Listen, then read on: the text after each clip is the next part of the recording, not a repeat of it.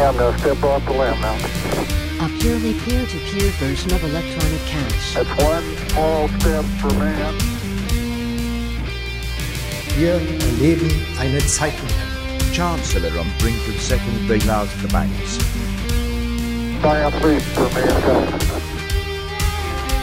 Das bedeutet, die Welt danach ist nicht mehr dieselbe wie die Welt davor.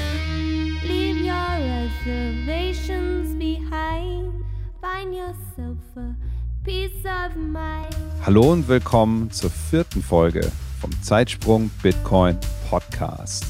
Wir widmen uns heute dem IWF und der Weltbank. Dabei geht es nicht darum, den IWF oder die Weltbank oder einzelne Personen dort als Schurken darzustellen. Uns geht es nicht darum, mit dem Finger zu zeigen. Uns geht es nicht um Cancel Culture. Wir wollen einfach nur zeigen, was am bestehenden Geldsystem ungerecht ist und warum Bitcoin eine gerechtere Welt möglich macht. Wie immer ist es unser Ansatz, Fragen in den Raum zu werfen, euch zum Nachdenken anzuregen, statt einfache Antworten zu generieren oder irgendwelche Parolen in den Raum zu werfen. Teilt uns eure Gedanken zu dem Thema mit, entweder auf Twitter in den Kommentaren zu dieser Folge oder per Mail an podcast.zeitsprungbitcoin.de. Jetzt aber erstmal viel Spaß beim Zuhören. Hallo Patrick, hallo Tobi. Schön, dass wir wieder zusammensitzen. Hi, ja, schön. Hi. Habt ihr gestern auf Twitter mitgekriegt, dass gesundes Geld getrennt ist? Und zwar wie? Das war ziemlich cool. Ich weiß auch gar nicht, wer das tatsächlich ins Rollen gebracht hat, dass in 21 Städten in Deutschland Plakate mit Infos zu Bitcoin aufgehängt worden sind. Es war fantastisch. Riesenaktion, ich glaube, dezentral organisiert, so wie es sein sollte. Viele, viele Beteiligte, was ich gesehen habe. Super. Und das ist spannend, weil gerade heute sprechen wir über krankes Geld. Unsere erste Folge dieses Jahr war mit der Inflation ein Thema, das relativ gut zu verdauen ist, wenn man schon Bitcoiner ist und wenn man schon im Rettungsboot sitzt. Für heute haben wir uns etwas ausgesucht, das uns beim Hören und Lesen zutiefst verstört hat. Wir sprechen miteinander über die IWF und Weltbank und welche verheerenden Auswirkungen die Ausgabe von Entwicklungshilfekrediten auf arme Länder hat. Wir beziehen uns bei unserem Gespräch auf eine Arbeit von Alex Gladstein, ein Menschenrechtsaktivist, der Worte findet für das Leid, das seit Jahrzehnten von unseren westlichen Ländern finanziert und verstärkt wird. Habt ihr euch schon mal Gedanken darüber gemacht, warum die westlichen Länder immer reicher werden und die sogenannten Entwicklungsländer arm bleiben, Hunger leiden, obwohl Entwicklungshilfe geleistet wird? Also Alex Gladstein gibt darauf in seinem wirklich sehr, sehr langen und spannend zu lesenden Artikel einige Antworten, auch ziemlich klare Antworten. IMF und IWF, da kann sein, dass wir ein bisschen hin und her springen. Also es geht um den International Monetary Fund, das IMF ist und im Deutschen versuchen wir jetzt zu sagen ähm, IWF, also Internationaler Währungsfonds.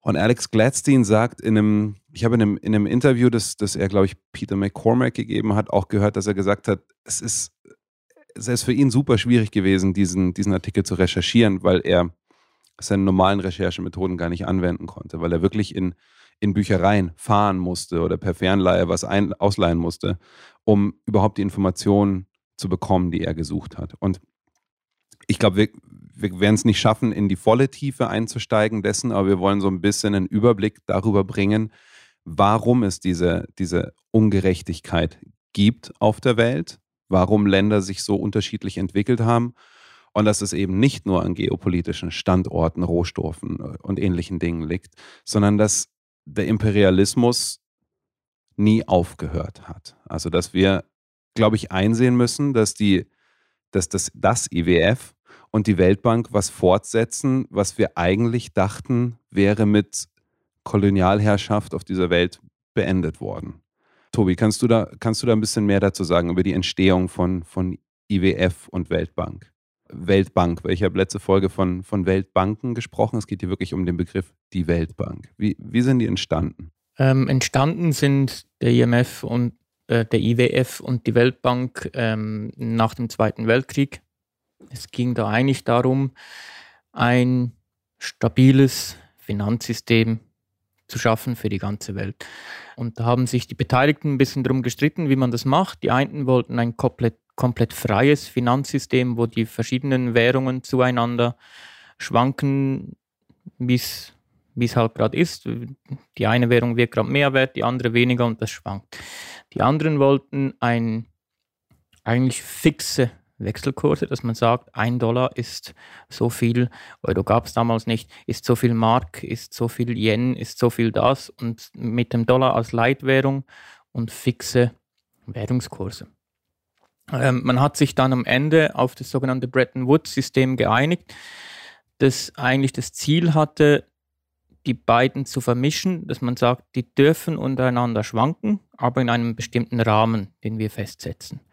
Ähm, das sehen wir teilweise auch heute. Die, die Schweiz hat ähm, vor ein paar Jahren mal den, den Euro zum Franken auf 1,20 fixiert, dass der nicht tiefer sinken kann. Ähm, hat man dann nach ein paar Jahren wieder aufgegeben.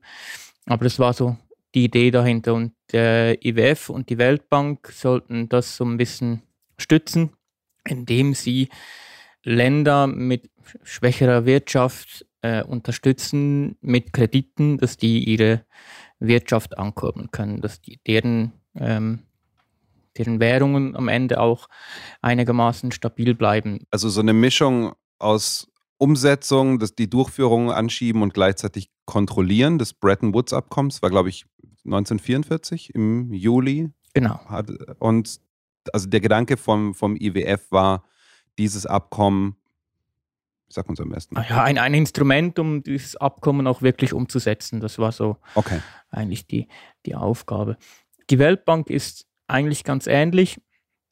Ein Hauptunterschied ist, der IWF vergibt Kredite an Staaten. Das macht die Weltbank nicht. Die Weltbank vergibt Kredite an Projekte, an bestimmte Projekte. Das kann auch ein NGO sein, aber nicht an Staaten direkt. Und der IWF vergibt Kredite an Staaten, die sonst keine Kredite mehr bekommen würden, weil deren Kreditwürdigkeit zu niedrig ist. Jetzt muss man, glaube ich, dazu sagen, dass dieses Abkommen nicht gehalten hat. Also ich glaube, 73 ist das Bretton Woods Abkommen aufgekündigt worden, genau. oder? Ähm, das hat ja eben, das, das hat nicht funktioniert. Wir sehen es ja auch heute, die, ähm, die Währungen driften weit auseinander. Das hat haben wir dann irgendwann, ja, irgendwann aufgeben müssen, weil es schlicht nicht funktioniert hat. Beziehungsweise die Währungen sind sogar mutwillig entwertet worden. Ich habe einen Teil in dem Artikel gefunden. Ich muss kurz schauen. In Afrika wurde ein Land Äthiopien, ähm, meine ich. Gezwungen, das kann sein, das Äthiopien war, wurde gezwungen, eine französische Kolonialwährung weiter zu nutzen. Und dann hat 1994 der IWF empfohlen, dass Frankreich diese Währung um 50 Prozent entwertet. Und das hat natürlich äußerst zerstörende Wirkung auf diejenigen, die in dieser Währung gespart haben und die konnten sich dann ja plötzlich nichts mehr kaufen. Ich, also das ist ja wiederum das Thema, über das wir beim letzten Mal gesprochen haben. Richtig, aber wird da dann nicht der, der Imperialist in dem Fall bevorzugt durch die Regulation des IWF? Selbstverständlich. Natürlich. Was nicht der Plan des Ganzen war, oder? Also wenn man das in in verschiedenen Stadien, weil den IWF gibt es ja weiter, nachdem das Bretton Woods-Abkommen Anfang der 70er beendet wurde und nicht mehr weitergeführt wurde, inhaltlich. Das heißt, da gab so es so einen Paradigmenwechsel, so wie ich das verstanden habe, ist es so, dass man gesagt hat, okay, ursprünglich wurde der IWF gegründet, um die Schäden vor allem in Europa durch den Zweiten Weltkrieg finanziell aufzufangen und beim Aufbau zu helfen. Dann, als das alles erledigt war oder geschafft war, größtenteils in Europa, hat sich der Fokus und der Ort, wohin man Geld geliehen hat durch den IWF, auf den globalen Süden gerichtet. Das heißt, auf einmal haben ganz viele Entwicklungsländer Kredite aufgenommen. Und das ist so eine Art, kann man das einen finanziellen Neokolonialismus nennen? Ich denke, das kann man schon so sagen, Was ich da auch spannend finde, ist, dass eine Cheryl Payer, die Bücher über IWF und Weltbank geschrieben hat in den 70er, 80er und 90er Jahren, sie schreibt, It is an explicit and basic aim of IMF programs to discourage local consumption in order to free resources for export. Das heißt, was sie sagt, ist, dass tatsächlich das, der Weltwährungsfonds dazu da ist, den Export voranzutreiben, also diese armen Länder zu zwingen, ihre Rohstoffe ins Ausland zu befördern, anstatt sie selber zu nutzen für Produktion. Gilt es dann auch für f- Lebensmittel? Also werden Lebensmittel vor Ort exportiert, die die Leute konsumieren könnten? Ich glaube, Tobi hatte ein Beispiel aus Bangladesch, was das angeht, oder? Genau, also das, das wurde in, in Bangladesch gemacht. Das, das Problem, das diese armen Länder ja haben häufig, ist, dass sie keinen Zugang zu Dollar haben. Und deren einzige Hoffnung, zu Dollar zu kommen, ist der IWF. Und sie brauchen aber diese Dollar, um gewisse Güter, um überhaupt Zugang zu gewissen Gütern zu bekommen, weil mit ihrer lokalen Währung können sie es nicht importieren. Es geht nicht, wird nicht angenommen. Jetzt hat der IWF einen Kredit an Bangladesch gewährt und das un aber unter einer ganz bestimmten Bedingung. Und das machen die immer. Diese Kredite sind immer an Bedingungen geknüpft. Und diese Bedingungen bedeuten meistens ein Umbau der Wirtschaft auf ein Exportprodukt, was der Westen gebrauchen kann. Diese Bedingungen haben noch nie beinhaltet Menschenrechte, Frauenrechte, Free Speech. Solche Bedingungen gibt es nicht bei diesen Krediten. Ähm, man hat also in Bangladesch einer Militärdiktatur Geld zur Verfügung gestellt mit der Bedingung, dass sie ihre Wirtschaft auf den Export von Shrimps umstellen. Jetzt muss man sich vorstellen, die, die Bevölkerung von Bangladesch hatte viel Vieh und Reis äh, und konnten sich größtenteils selbst versorgen. Sie waren arm, aber sie konnten sich größtenteils äh, selbst versorgen. Bangladesch ist ein Land, welches oft von Taifunen heimgesucht wird und die haben an den Küsten zum einen Mangrovenwälder, die sie vor Überflutungen schützen, und zum anderen Schutz, Schutzeinrichtungen, die künstlich gebaut wurden, um sie zu schützen. Jetzt haben die an der Küste Löcher in diese Schutzeinrichtungen gemacht, damit das Meerwasser zu ihren Feldern fließen kann, haben diese Felder geflutet, um dort Schrimps zu züchten. Das heißt, die haben den Boden zerstört mit dem Salzwasser natürlich.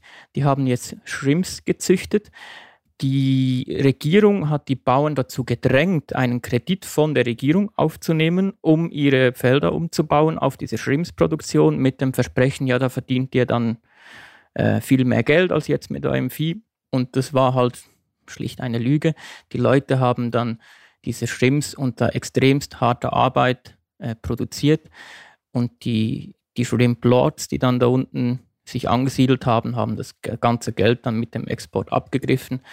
Ähm, die Leute haben für sehr wenig Geld ähm, ihre Shrimps verkauft, hatten aber für sich selber nichts mehr zu essen, weil sie halt ihr Reisen, ihr Vieh nicht mehr hatten. Die Leute mussten jetzt auf den Markt gehen, um Essen zu kaufen, hatten aber kein Geld dafür. Das heißt, es, es gab eine, eine Wahnsinnshungersnot, während der Westen günstige Shrimps importieren konnte. Und auf dem Papier hat, hat man das präsentiert als, hey, schau mal, die Wirtschaft in Bangladesch, die wächst, die, die Exporte steigen, das, das, das äh, Bruttoinlandprodukt steigt, das ist alles, alles super toll. Die Wahrheit ist halt eine andere. Der Bevölkerung geht es seither wirklich viel schlechter als zuvor. Wir reden hier nicht von einem Einzelfänomen an einem Ort in der Welt. Es gab gerade vor, kurz vor Weihnachten irgendwann in der Zeit, in, einem, in einer Joe Rogan Podcast-Folge, war ein Gast, das ziemliche Wellen geschlagen hat. Hört euch einfach nur mal dieses Geräusch an.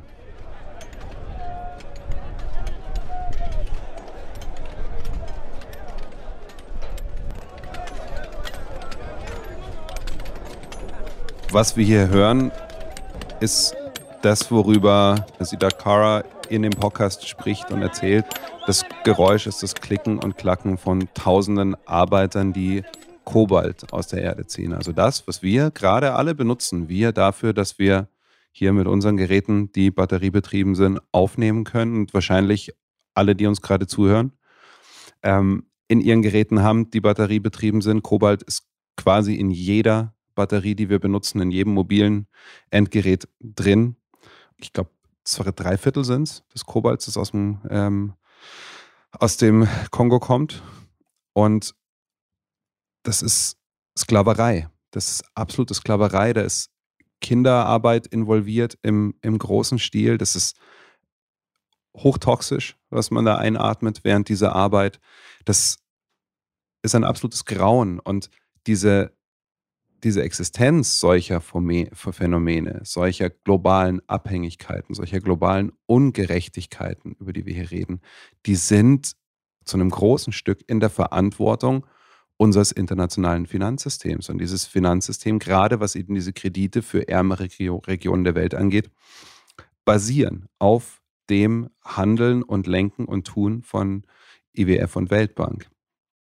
Du hast gerade gesagt, dass da viele Kinder arbeiten. Also zum Beispiel in Bangladesch, was der Tobi gerade erwähnt hat, wird geschätzt, dass circa 30 Prozent der Arbeiter dort Jungen und Mädchen sind.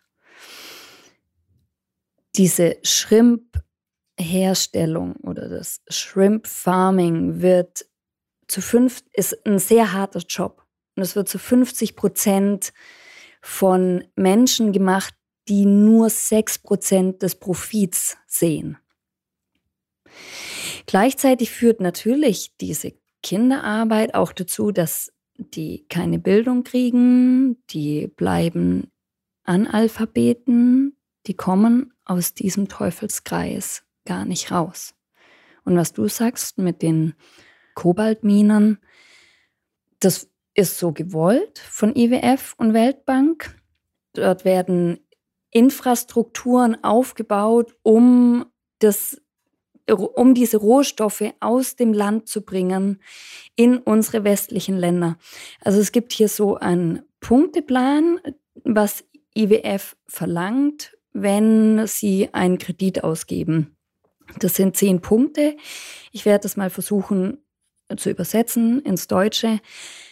Die inländische Währung soll entwertet werden. Ausländische Firmen sollen leichter ins Land reinkommen. Also es soll einfacher gemacht werden durch Steuererleichterung, durch ähm, weniger Kontrolle der ausländischen Firma. Inländische Bankkredite sollen verkleinert werden, also so, dass alle abhängig sind von Krediten, die der IWF ausgibt. Es soll, sollen höhere Zinsen ausgegeben werden und höhere Steuern verlangt werden.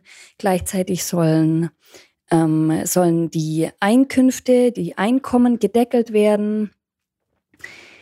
Ähm, es sollen Consumer Subsidies, also dass Menschen Reis zu günstigen Preisen kriegen, um sich und ihre Familie ernähren zu können, das soll beendet werden. Bildung wird weniger bezahlt, Krankenhäuser, Healthcare, also die, das Gesundheitssystem soll weniger bezahlt werden. Also es werden strenge Regularien angesetzt, die dazu führen, dass es der inländischen Bevölkerung schlechter geht und dazu führt, dass mehr Rohstoffe nach außen gebracht werden. Dasselbe gilt für die Weltbank. Die hat auch ihr eigenes ähm, Playbook, um dazu beizutragen, dass große Straßen und Häfen angelegt werden, um Kobalt, Gold, Diamanten, Silber aus dem Land zu schaffen. Was ich noch glaube, was ein, ein, großes Problem ist, warum eben die Reichen immer reicher und die Armen immer ärmer werden, ähm, ist der Effekt der Zinseszinsen. Also Zinsen und Zinseszinsen. Also wir wissen ja aus unseren letzten Folgen, Geld entsteht in unserem System durch Schulden machen und irgendwer muss diese Schulden bezahlen. Und es sind eigentlich immer die Bürger, die diese Schulden zahlen.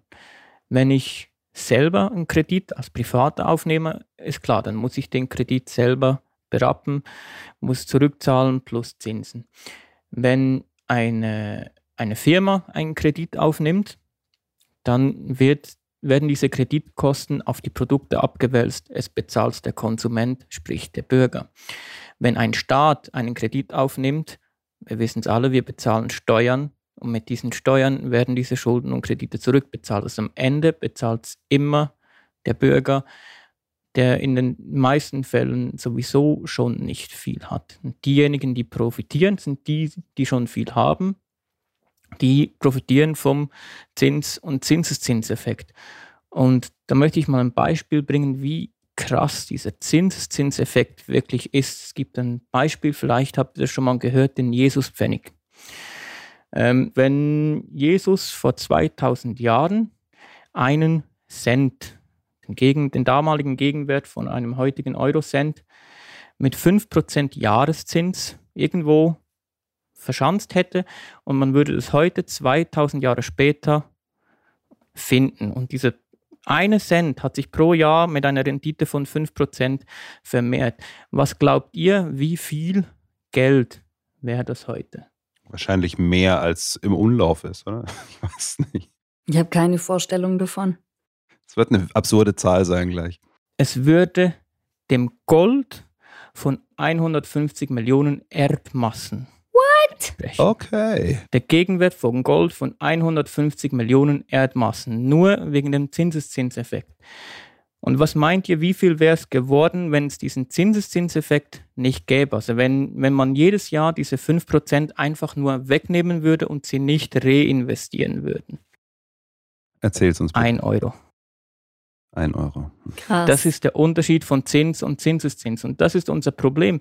Dieser Zinseszinseffekt ist so extrem und irgendwann geht es nicht mehr auf, weil das äh, schlichtes Geld nicht es da gibt ist. halt nicht so und so viele Erdmassen in Gold. Genau. Und ich meine, du sagst jetzt auch, weißt du, du sagst jetzt auch zu Recht, ja, irgendwie will man weg von diesem düsteren Thema, aber wir können da halt auch gerade nicht wegschauen. Das, das, was wir, was wir besprochen haben zur Geldschöpfung, basiert ja immer auf diesem Zinssystem. Das ist unser Geld. Wir sind ein Bitcoin-Podcast, aber wir müssen über das Geldsystem sprechen, in dem wir aktuell leben. Und dass Bitcoin eine Alternative und eine Verbesserung dazu darstellt, da sind wir uns einig und da werden wir auch noch drauf zu sprechen kommen. Wahrscheinlich in der heutigen Folge sogar ein bisschen weniger als sonst. Aber dieses Modell beruht ja auch darauf, dass diese, also nehmen wir jetzt mal dieses Beispiel, IWF, Zinsen werden vergeben, weil das Ganze geht ja zurück auf das, was wir äh, bei der Schöpfung in der letzten Folge besprochen haben, auf den Dollar. Am Ende ist es immer die Weltreservewährung des Dollars. Dollars werden ausgegeben. Viele von diesen Ländern sind zwangsläufig auch durch Lenken des IWFs auf dem Dollarstandard. Jetzt müssen die das zurückzahlen, können es unter Umständen nicht.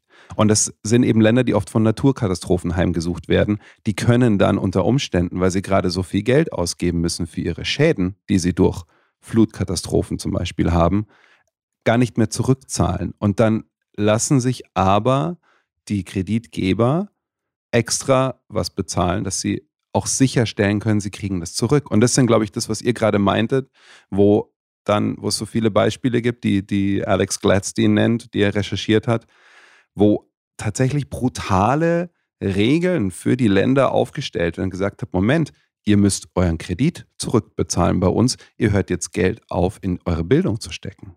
Ja, klar. Äh, um noch mal auf Bangladesch zu kommen, ich habe erzählt, dass die Löcher in ihre ähm, Flutschutzwelle gemacht haben. Äh, und das hat irgendwann der, der IWF hat es halt gemerkt und hat dann denen nochmal einen Kredit über 400 Millionen US-Dollar gewährt, um diese, diese Schäden wieder ähm, zu, herzurichten, diese, diese Schutzwelle wieder, äh, wieder aufzubauen. Also man, macht einen Schaden mit diesen Kreditforderungen und gibt dann nochmal einen Kredit, um den Schaden, den man eigentlich selber verursacht hat, wieder, wieder herzurichten. Das ist einfach eine, eine Endlosschlaufe, Kredit um Kredit um Kredit.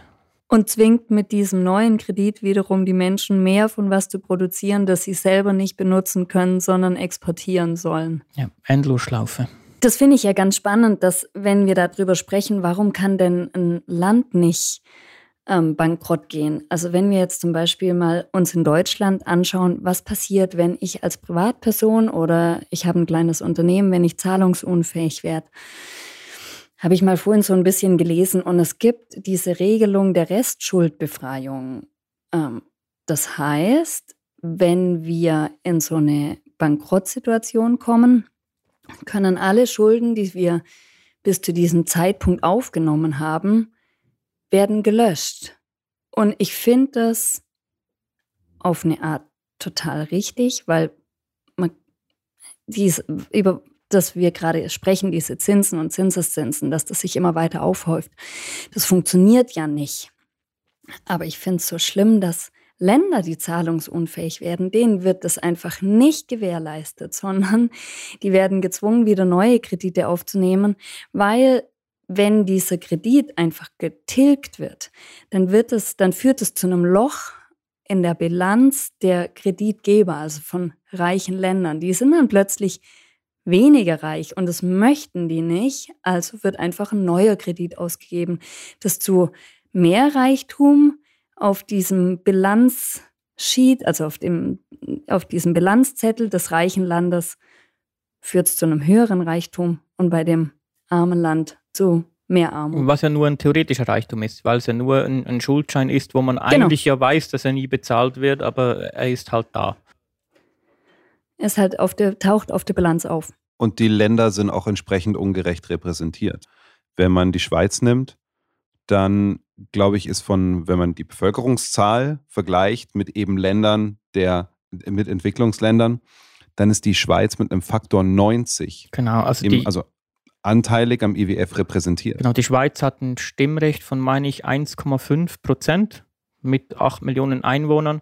Das ist etwa gleich viel wie Afghanistan hat. Die Deut äh, nein, die Afghanistan, ähm, es sind mehrere Länder zusammen, die einfach 90 mal mehr Einwohner haben als die Schweiz und haben gleich viel Stimmrecht. Und das ist, wie die, wie die Politik des IWF geregelt wird. Ja? Also so werden auch Entscheidungen an Veränderungen des IWFs oder eben Nichtveränderung mit diesen Anteilen an Stimmen beschlossen.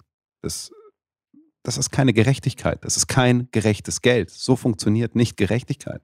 Also selbst wenn man sagt, man gibt denen so und so viel Geld, um ihre um die Wirtschaft zu entwickeln und äh, diese Structural Adjustments zu machen, so wird es genannt, also dass diese Struktur angepasst wird. Die wird schlussendlich, das wissen wir jetzt, angepasst, um uns hier reicher zu machen, die wir eh schon privilegiert sind.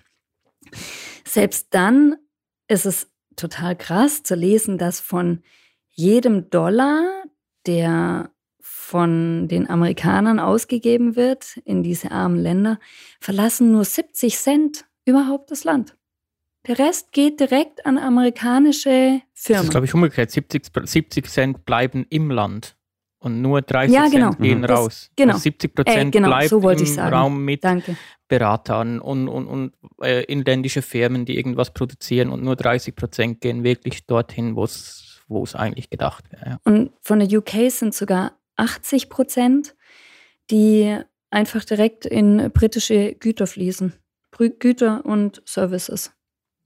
Das heißt, 20 Prozent werden überhaupt nur das Land erreichen. Wer, wer investiert denn in die Weltbank? Wer sorgt für die Liquidität für diese Kredite? Alle, die teilnehmen. Die UNO-Mitgliedstaaten. Also vor allem, vor allem die Länder USA, Großbritannien, Frankreich, Deutschland, Japan sind halt entsprechend dann groß, entsprechend ihre Wirtschaftsleistung repräsentiert. Also, soweit ich weiß, müssen alle eben einen Teil ihrer eigenen Währung einzahlen und sowas wie Gold ähm, als einzig harte Währung und bekommen dann eben, wenn sie Mitglied sind und was eingezahlt haben, kriegen sie Kredite. Tobi, ist das richtig, wie ich das gerade gesagt habe? Klingt richtig, ja. Was ich gefunden habe, war, und das ist jetzt wirklich nur eine, eine nicht tief äh, recherchierte Information, aber es, es, fand ich interessant und dann, wenn wir eine weitere Folge zu dem Thema irgendwann mal machen, werde ich da mehr nachschauen, ähm, dass bei Bretton Woods noch zusätzlich ein sogenanntes SDR eingeführt wird, also Special Drawing Rights, wo was fungieren sollte, so wie ich es verstanden habe, als eine zusätzliche internationale Reservewährung, was dann natürlich durch den, durch den Wegfall dieser fixierten Wechselkurse in den 70ern so ein bisschen überflüssig geworden ist, aber die, sind, die bestehen weiter. Und äh, die, die IWF-Mitglieder halten, ähm, also muss ich schauen, dass ich Trillion of Billion, so kurz nachschauen, das sind 12,7 Trillion US-Dollar, also 12,7 Billionen an Zentralbankreserven und zusätzlich nochmal knapp eine Billion von diesen SDRs, die aber eben von den Ländern gehalten werden, die sie überhaupt nicht brauchen. Also diese, diese Reserven, die da zusätzlich erzeugt wurden, werden von den großen, nicht von Entwicklungshürden betroffenen Ländern gehalten und werden dem globalen Süden, der es braucht, nicht zur Verfügung gestellt. Und eine Zahl, die ich, die ich, die ich absolut irrsinnig finde, ist, wenn man die, die durchschnittliche Kosten für einen, für einen Kredit nimmt, dann sind die im globalen Norden zwischen 1,1 und 4 Prozent Zinsen. Also der globale Norden einfach den Äquator nimmt, zahlt der. Jeder, der nördlich ist, zwischen 1 und 4 Prozent Zinsen. Der globale Süden zahlt durchschnittlich 14 Prozent Zinsen. Und damit macht der IWF Gewinne. Also er bezieht Geld von Staaten nördlich des Äquators, gibt denen 4% Zinsen, gibt dieses Geld weiter an Staaten südlich des Äquators, kassiert diese 14% Zinsen und mit diesem 10% Unterschied verdient der IWF sein Geld. Das ist, das ist die Masche und das läuft seit Jahren so. Und legt noch ordentlich Verzugszinsen drauf. Natürlich. Wenn es eben nicht rechtzeitig zurückgezahlt wird. Und bei 10%, 14% Jahreszinsen, da muss man nicht lange rechnen. Das ist nach wenigen Jahren hast du alleine so viel Zinsen bezahlt, wie der ursprüngliche Kredit mal war. Also wenn das ein paar Jahre, wenn du diesen Kredit 20 Jahre offen hast, dann hast du sehr viel Geld damit verdient, obwohl du den eigentlichen Kredit ja nie zurückbekommen hast. Die Schuld ist ja eigentlich immer noch da, aber mit den Zinsen hast du so viel Geld verdient. Äh, dass dir das eigentlich egal sein kann und du denen auch problemlos nochmal einen Kredit geben kannst. Ich habe gelesen, dass in den 90er Jahren ganz viele Proteste gab, auch hier im globalen Norden gegen IWF und Weltbank und die sind, die sind irgendwie eingegangen, die Proteste. Ich weiß nicht, ob da auch dann einfach nicht klar genug war, wie dieses System funktioniert. Und die haben natürlich auch versucht, da intransparent zu sein. Und jetzt fliegen die so ein bisschen unterm Radar und versuchen einfach gar nicht so sehr in den Medien aufzutauchen. Es ist ja nichts anderes als die, die Geldschöpfung der Zentralbanken. Ja, das ist auch, es wird verkompliziert, es wird noch irgendein Level an Formulierungen draufgepackt, damit man es bloß irgendwie verschachteln kann und jemand, der sich nicht bereit ist, drei Stunden hinzusetzen, um einen Absatz äh, zu verstehen von dem, was da in irgendwelchen Veröffentlichungen steht, hat überhaupt keine Chance, eine eigene Meinung dazu zu bilden. Und ich glaube, so wird, wird es wahrscheinlich beim, beim IWF ähnlich laufen. Dass wir einfach sagen, wir fliegen so. Bisschen klingt es für mich alles auch ein bisschen nach FIFA. Ja, das sind so die, das so das, was man auf Netflix gab es eine, gab's eine ganz sehenswerte Doku darüber, über wie die, wie die FIFA operiert. Das ist ja nichts anderes. Also worauf ich jetzt hinaus will, ist diese, was der FIFA ja äh, unterstellt wird, dass sie eine Tendenz dazu hat, die Turniere an nicht-demokratische Länder zu vergeben. Da gibt es, glaube ich, sogar ein Zitat von einem FIFA-Funktionär, der mal gesagt hat, ja, mit ist viel einfacher. Autokratien ist einfach viel ja. einfacher zu verhandeln. Ja? Ich habe so. hab ja, die Doku auch gesehen. Und so, und so ist es tatsächlich. Nein, und, und da möchte ich kurz was dazu sagen, weil das ist tatsächlich so, dass es auch in diesen armen Ländern Proteste gibt gegen die Ausweitung der zum Beispiel Schrimpfarmen in Bangladesch. Und die werden, die werden gewaltvoll niedergeschlagen. Mhm. Also es gab tatsächlich einfach auch bei, bei so einem, also ich bestimmt unzählige Beispiele. Aber eine Frau namens Kurana Moye Sada wurde einfach geköpft aus, auf so einem Protest. Und die Proteste werden niedergeschlagen mit Waffen, die gekauft wurden mit den Krediten des IWF. Die wirtschaften in die eigene Tasche und die ähm, die Bevölkerung ist denen, ist denen egal und der IWF gibt die meisten seiner Kredite an Autokratenregimes, weil es da viel einfacher ist zu sagen, okay, wir geben euch den Kredit, aber ihr müsst das und das und das bei euch im Land umsetzen. Dann kann der Autokrat sagen, jawohl, machen wir und morgen ist es umgesetzt. In einer Demokratie wird es schwierig. Und kauft sich selber und kauft sich selber Häuser, Häuser, Autos, Autos, genau. Boote, Kunstwerke. Okay, also die, die einfache Antwort, die wir alle auf der Zunge liegen haben, ja, ist wieder Bitcoin fixes this. Aber wie? Ja, also die, die überzeug mal ein autoritäres Regime von Bitcoin, dass es gut ist für seine Bevölkerung, wenn sie das tun, dass jeder dadurch ein Selbstrecht hat auf eigene finanzielle Privilegien, die er sonst nicht hätte. Ähm, das ist, und dann noch im Anbetracht dessen, dass ganz viele dieser Länder auch noch diejenigen sind, die unter den größten Folgen der Klimakrise leiden. Das heißt, deren Kosten durch Wiederaufbau, durch Schutz, durch wieder kaputt, Wiederaufbau, die steigen zusätzlich noch. Die müssen so viel Geld auch noch investieren. Die bräuchten eigentlich so viel mehr Geld von uns, um sich zu schützen durch das, was eigentlich der globale Norden vorwiegend verursacht. Aber Bitcoin ist doch ein Bottom-up-Movement. Also wir brauchen doch nicht die Autokraten, die das dann erlauben oder zulassen, sondern das benutzen die Menschen einfach selber, weil es zensurfrei ist. Richtig, aber solange in einem Land eine Zensur besteht, nicht an diese Informationen zu kommen, haben wir ein Problem. Und wo, wo, Bitcoin, glaube ich, wirklich dann der große Unterschied macht, ist, dass es eben unter Bitcoin nicht möglich ist, einfach so zu sagen, okay, jetzt drucken wir mal nochmal 400 Billionen US-Dollar und schicken das denen, weil das geht mit Bitcoin nicht. Man kann nicht einfach aus dem Nichts Bitcoin schaffen und mit Zinsen und Zinseszinsen immer mehr, mehr, mehr äh, erschaffen, weil Bitcoin ist auf 21 Millionen gedeckelt. Dann hört es auf. Das ist, Das heißt, es wäre echte Entwicklungshilfe, das wäre echt Entwicklungshilfe. Ja. dort ein hartes Geld zu implementieren, mit dem die Leute was aufbauen können, um sich selber wieder zu versorgen, zum einen, also sich selber wieder Essen zu, zu produzieren. Die könnten tatsächlich auch das Kobalt selber verwenden, um dort Industrien aufzubauen, mit denen sie dann Batterien machen, die wir mit Bitcoin ihnen abkaufen müssten, anstatt das Kobalt ins Ausland zu exportieren.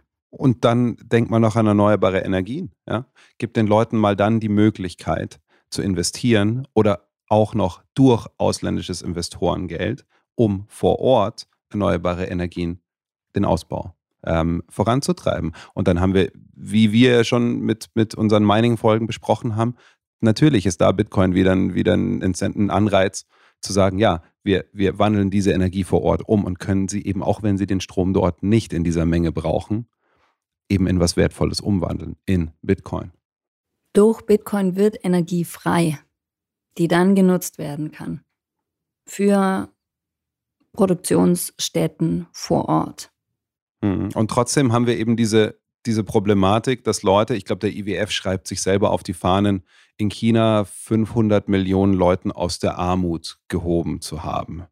Ähm, in was? Ja, also gut, der IWF hat nicht die, die Art, Politik zu betreiben in China erfunden. Keine Frage. Aber ähm, die Leute haben zu diesen Informationen, die wir jetzt bräuchten, um wirklich zu diesem harten Geld Bitcoin zu finden, dass diese Abhängigkeiten nicht mehr hat, haben die Leute aufgrund der Zensur des Regimes gar keinen Zugang. Was wäre möglich, das IWF zu verändern? Ist es, ist es grundsätzlich, würdet ihr denken, das IWF und die Weltbank muss weg? Weil ich glaube, den, den, den Traum, den wir irgendwie haben, dass wir die ganze Welt auf einen Bitcoin-Standard bringen und alles fair und gerecht ist, den müssen wir uns wahrscheinlich noch für die Lebzeiten unserer Kinder, Kindeskinder unter Umständen aufheben, weil wir sehen ja, okay, ja, gradually then suddenly schon. Aber es ist unglaublich viel Aufklärungsarbeit notwendig, um Bitcoin zu erklären. Wir sehen das ja, dass wir in Regionen und in Bereichen der Welt, wo die Leute Zugang zur Bildung haben, wo die Leute Zugang zu jeder Form von Medien haben und nicht limitiert sind, dass die Leute auch da mit so viel Skepsis beladen sind zum Thema Bitcoin, so viel Angst haben davor, bestehende Strukturen zu hinterfragen und zu sagen, ja, warte mal, nee, was ist denn mit diesem Geld? Ja, also ich, ich habe mir das so gedacht, dass ich diese Bilder gesehen habe aus diesen vielen Einkaufszentren und was auch, was es alles war in, in ganz Deutschland, wo die Leute an diesem Schild vorbeilaufen, auf dem steht, es gibt ein gerechteres Geld, es gibt ein besseres Geld, es gibt ein gesundes Geld. Ich sehe das und denke mir, ja, ja, ich weiß. Aber was, was macht es mit jemandem, der überhaupt nicht weiß, worum es da geht? Wie lange dauert dieser Prozess, bis das alles ankommt bei Menschen? Also ich glaube, wenn von tausend Leuten, die dieses Plakat gesehen haben, nur zehn sich zu Hause hingesetzt haben und gesagt, hey, jetzt, jetzt informiere ich mich mal wirklich, was, was dieses Bitcoin ist, dann, dann hat das schon extrem viel bewirkt. Wenn dann irgendwann von ein paar Leuten, die davon überzeugt wurden, wieder ein neuer Podcast, ein neuer Stammtisch, was auch immer entsteht, wo sich die Leute anfangen zu vernetzen. Und, und ich merke das ähm, äh, in der Schweiz, habe ich jetzt gerade einen, einen, Stammtisch bei mir in der Nähe gegründet und das, äh, das sind alles so coole Leute und dann kommen Leute von anderen Stammtischen und sagen, hey cool, wir kommen mal zu euch, kommt mal zu uns ähm, wenn man sich da anfängt, wirklich zu, zu vernetzen und auch eben andere Podcasts äh, oder andere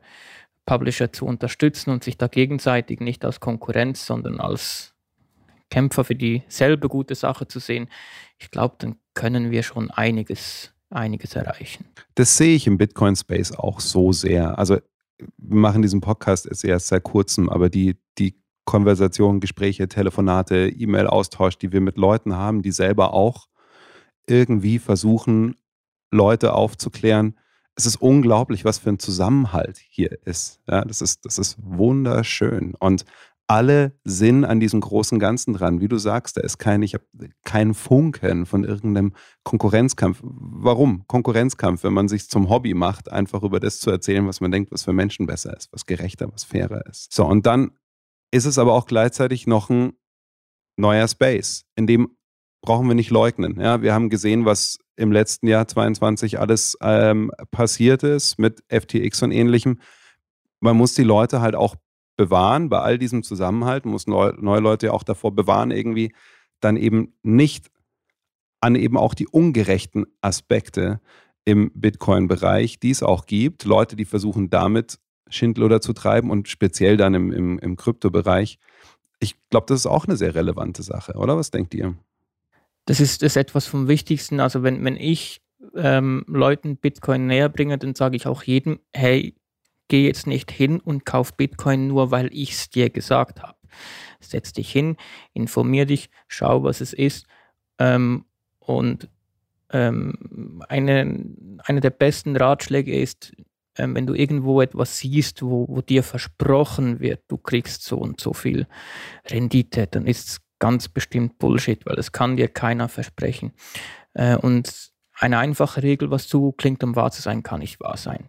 Wenn du nach diesem Schema vorgehst, dann solltest du eigentlich nicht in die Hände von, ähm, von solchen äh, Leuten geraten ein Fehler, der ich, den ich persönlich gemacht habe, äh, wo ich auch dazu stehen kann, ich habe bei Celsius damals ähm, investiert. Es war keine große Menge zum Glück, äh, aber einfach weil dieser ähm, der CEO von, von Celsius, ich weiß nicht mehr, wie er heißt, damals auf der, äh, ich glaube, es war die, die Bitcoin-Konferenz in Miami, auf der Bühne stand und, und da dachte ich, hey, okay, der ist so groß in diesem Bitcoin-Space, das, das muss, ja, muss ja okay sein, hat irgendwie 5% Zinsen auf seine Bitcoin versprochen und heute denke ich mir, wie blöd warst du eigentlich, weil das mit diesen 5% Zinsen, das ist ja genau das, worüber wir jetzt diskutieren warum das heutige Finanzsystem, unser Finanzsystem nicht funktioniert. Also ich habe meine Bitcoin in ein Finanzsystem gegeben, das eigentlich eine Kopie von unserem jetzigen Finanzsystem ist. Und diese ganzen Celsius FTX sind nur deshalb kaputt gegangen, weil sie genau dasselbe machen, was unsere Banken die ganze Zeit machen, nämlich Dinge zu Dinge auszugeben, die sie selber nicht besitzen. Der große Unterschied ist, bei denen kommt dann kein Staat oder es kommt nicht der Steuerzahler und rettet sie, wenn es Bach abgeht. Deswegen sind FTX und Celsius jetzt kaputt. Ja, und aus, aus verbrannte Erde, die solche Betrüger hinterlassen, entsteht auch immer wieder was Neues. Was kommt denn nach dem IWF? Also ich glaube, den IWF jetzt einfach abzuschaffen. Wäre gut. Wäre gut. Dann können einfach mal alle Schulden streichen. Dann könnten alle bei Null anfangen. Ja, okay, das ist Fight Club, ja, was du jetzt, was du jetzt meinst.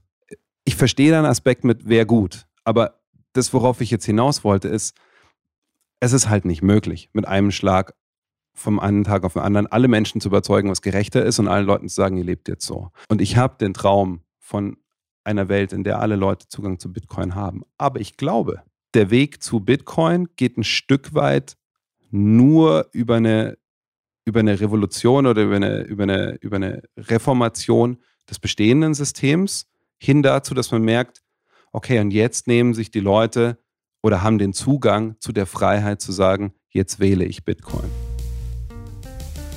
So, jetzt unterbreche ich mich an der Stelle tatsächlich selbst. Ähm, Grund dafür ist, ich habe mir gerade die Folge nochmal angehört und dann in Absprache mit Lea und Tobi natürlich entschieden, dass wir ungefähr so eine, so eine halbe Stunde äh, von unserem Gespräch hier rausschneiden. Ähm, Grund dafür ist, dass wir das Gefühl hatten, dass das, was jetzt kommt, eher eine Art Findung war, wohin unsere Recherche noch weitergehen sollte, weil das Thema einfach so groß ist. Zum einen wollen wir euch einfach Folgen präsentieren, die, die gut hörbar sind und die das wiedergeben, was wir mit unserer Recherche hinbekommen haben. Also alles, was, wo wir das Gefühl haben, das haben wir bis zu dem Punkt soweit gut durchdacht, wie es uns mit unserem Wissen und dem, was wir kennen und können, möglich ist. Der zweite Punkt ist, dass jetzt mir persönlich gerade ganz besonders das Zwei-Quellen-Prinzip sehr wichtig ist, das, wie ich finde, im öffentlichen Dialog immer weniger und seltener Verwendung findet. Und jetzt ist unsere Recherche über den IWF sehr, sehr stark basierend auf, auf der Arbeit von Alex Gladstein. Und wir bewundern seine Arbeit. Und er hat ein fantastisches Buch geschrieben, Check Your Financial Privilege. Er setzt sich, er widmet sein Leben dem, dass Menschen persönliche Freiheit, finanzielle Freiheit haben und, und spricht dafür vor Universitäten, vor Regierungen, nutzt jeden Kanal und, und macht wirklich fantastische, leidenschaftliche Arbeit. Und trotzdem war es mir ein Anliegen, einfach zu schauen, was finde ich noch an Informationen zu dem, wie der IWF operiert. Und bin dabei auf eine Geschichte gestoßen, die ich eben Tobi und Lea vorgestellt habe. Das Ganze hat Aufmerksamkeit bekommen auf der COP in Sharm el-Sheikh, in einem Panel, in dem die Premierministerin von Barbados gesprochen hat, ist ein Stück weit eine Bottom-up Revolution oder ein Vorschlag, eine Reformation des IWF. Wer selber nachlesen will, das ist die Bridgetown Initiative, benannt nach der Hauptstadt von Barbados. Das ist im Detail sehr technisch ist, aber viele Regularien des IWFs in Frage stellt, zurückgeht auf Bretton Woods, sagt, hey, der globale Süden ist hier einfach benachteiligt, wir wollen was anderes. Und das, was mich so überrascht hat, dass so viele Staatsoberhäupter, einflussreiche Bankenchefs total offen waren dafür, beziehungsweise sich offen gegeben haben. Also zum Beispiel Macron hat dann gleich eine Konferenz im Juni angekündigt dazu und Mia Motley, die ähm, Premierministerin von Barbados, als couragiert und inspirierend bezeichnet. Und das hat mich überrascht und wir sind dann ins Diskutieren gekommen und haben gemerkt, wir müssen einfach noch mehr drüber recherchieren, rausfinden, ob wir Meinungen dazu bekommen, was das bedeutet. Lea ist tatsächlich in eine Bücherei gegangen, hat dort Bücher über den IWF gefunden. Wir kommen wieder auf dieses Thema, aber jetzt nehmen wir diese halbe Stunde raus und wir kommen wieder zurück zu dem, was wir dann am Ende noch besprochen haben. Das Bitcoin Vielleicht ist es naiv. Ich habe das Gefühl, dass Bitcoin einen Druck auf das Finanzsystem ausgelöst hat, den keiner wirklich zugeben will, der aber schon da ist und der sich in sowas, zeigt, in sowas zeigt, dass eben auf einmal Halbmillionen starke Inselstaaten beim IWF gehört werden und alle sagen, ja, das ist eine tolle Idee, das machen wir. Ich glaube nicht, dass sich das IWF vor 10, vor 14 Jahren dazu herabgelassen hätte. Auf einmal merkt man, das Finanzsystem ist nicht mehr so stabil für die Mächtigen, wie es vor Bitcoin war. Auf einmal merkt man, man muss sich mehr dafür rechtfertigen. Auf einmal ist man offensichtlich für Reformen des IWFs offen. Das IWF, das bisher einfach nur gemacht hat, was es selber will und das den Leuten auferlegt hat, den Ländern auferlegt hat. Und wie du gesagt hast, diese Proteste, die brutal niedergeschlagen wurden. Das ist für mich ein, ein, ein couragierter, inspirierter Protest eines kleinen Inselstaates, der gehört wird. Und das finde ich großartig. Und ich glaube, da hat irgendwo, und das ist eine ganz persönliche Meinung, die ich in keiner Form belegen kann, aber mein Gefühl ist, Bitcoin verändert auch hier schon was. Also da bin ich, da bin ich bei dir. Das vers- jetzt verstehe ich, auf was du hinaus wolltest. Ja, also da bin ich auch bei dir. Ähm, ich ich finde es gut, dass, ähm, dass solche Themen jetzt an die, an die Öffentlichkeit kommen und dass eben so ein kleines Land auch gehört wird, ähm, dass es auch in die Köpfe der Menschen kommt, dass da was schief läuft. Ich glaube aber nicht, dass sich der IWF deswegen ändern wird. Bit Bitcoin bleibt bottom-up. Bitcoin bleibt bottom-up, ja, und trotzdem ist es ein schönes Zeichen. Und das ist mein Gefühl, dass das IWF gerade sieht, unser Finanzsystem, das wir immer am Laufen hatten, das niemand in Frage stellen konnte, weil niemand das Potenzial, die Technologie, die Möglichkeit dazu hatte, muss sich auf einmal mit einer realen Konkurrenz, die gerechter, fairer und gesünder ist, auseinandersetzen. Und das freut mich. Lasst uns doch dazu einfach zu einem anderen Zeitpunkt weiter drüber sprechen, weil das Thema ist riesig und das beschäftigt mich auch ganz schön. Ich finde das sehr, also es ist sehr düster, es bedrückt mich richtig und trotzdem kann ich gut drüber nachdenken, ohne zu traurig zu werden, weil ich eben mit Bitcoin auch einen Hoffnungsschimmer am Ende vom Horizont sehe. Apropos anderer Zeitpunkt, weil wir, glaube ich, noch gar nicht drüber gesprochen haben, dass wenn diese Folge rauskommt am Sonntag, du gar nicht hier bist. Erzähl noch kurz für alle, die bis jetzt durchgehalten haben, wo du gerade am 15. Januar bist. Ich bin jetzt gerade in Plochingen bei Les Femmes Orange, ein Bitcoin-Only-Event für Frauen und ich finde es mega stark. Ich freue mich total drauf. Im Hotel Princess, glaube ich. Ja, das Bit- Bitcoin-Hotel findet das statt. Genau. Ja, cool. Dann äh, jetzt bist du ja schon dort oder dort gewesen, wenn wir reden. Und dann freue ich mich auf die nächste Folge mit euch beiden. Bis bald. Jo, Ciao, bis, bis bald. bald. Tschüss. Danke für eure Zeit. Und danke für eure Zeit. Ihr habt gehört, dass das System von Krediten, Zinsen und Zinseszinsen so komplex ist, dass es nicht nur über das hinausgewachsen ist, was wir nachvollziehen können, sondern die ärmsten Menschen der Welt deswegen brutalst behandelt und ausgehungert werden. Erklären können uns das klassische Ökonomen vermutlich nicht, sonst wäre dieses Wissen nicht so neu für uns. Und keiner will die Verantwortung für diese Katastrophe übernehmen. Aber was wir sehen können, sind die verheerenden, unmenschlichen Auswirkungen. Wie Bitcoin als hartes, freies, zensurresistentes Geld helfen kann, besprechen wir bald in Teil 2. Wenn ihr unsere Arbeit unterstützen wollt, abonniert uns, schreibt uns eine Rezession in eurer Lieblingspodcast-App und schubst uns ein paar Satz auf www.zeitsprungbitcoin.de slash support.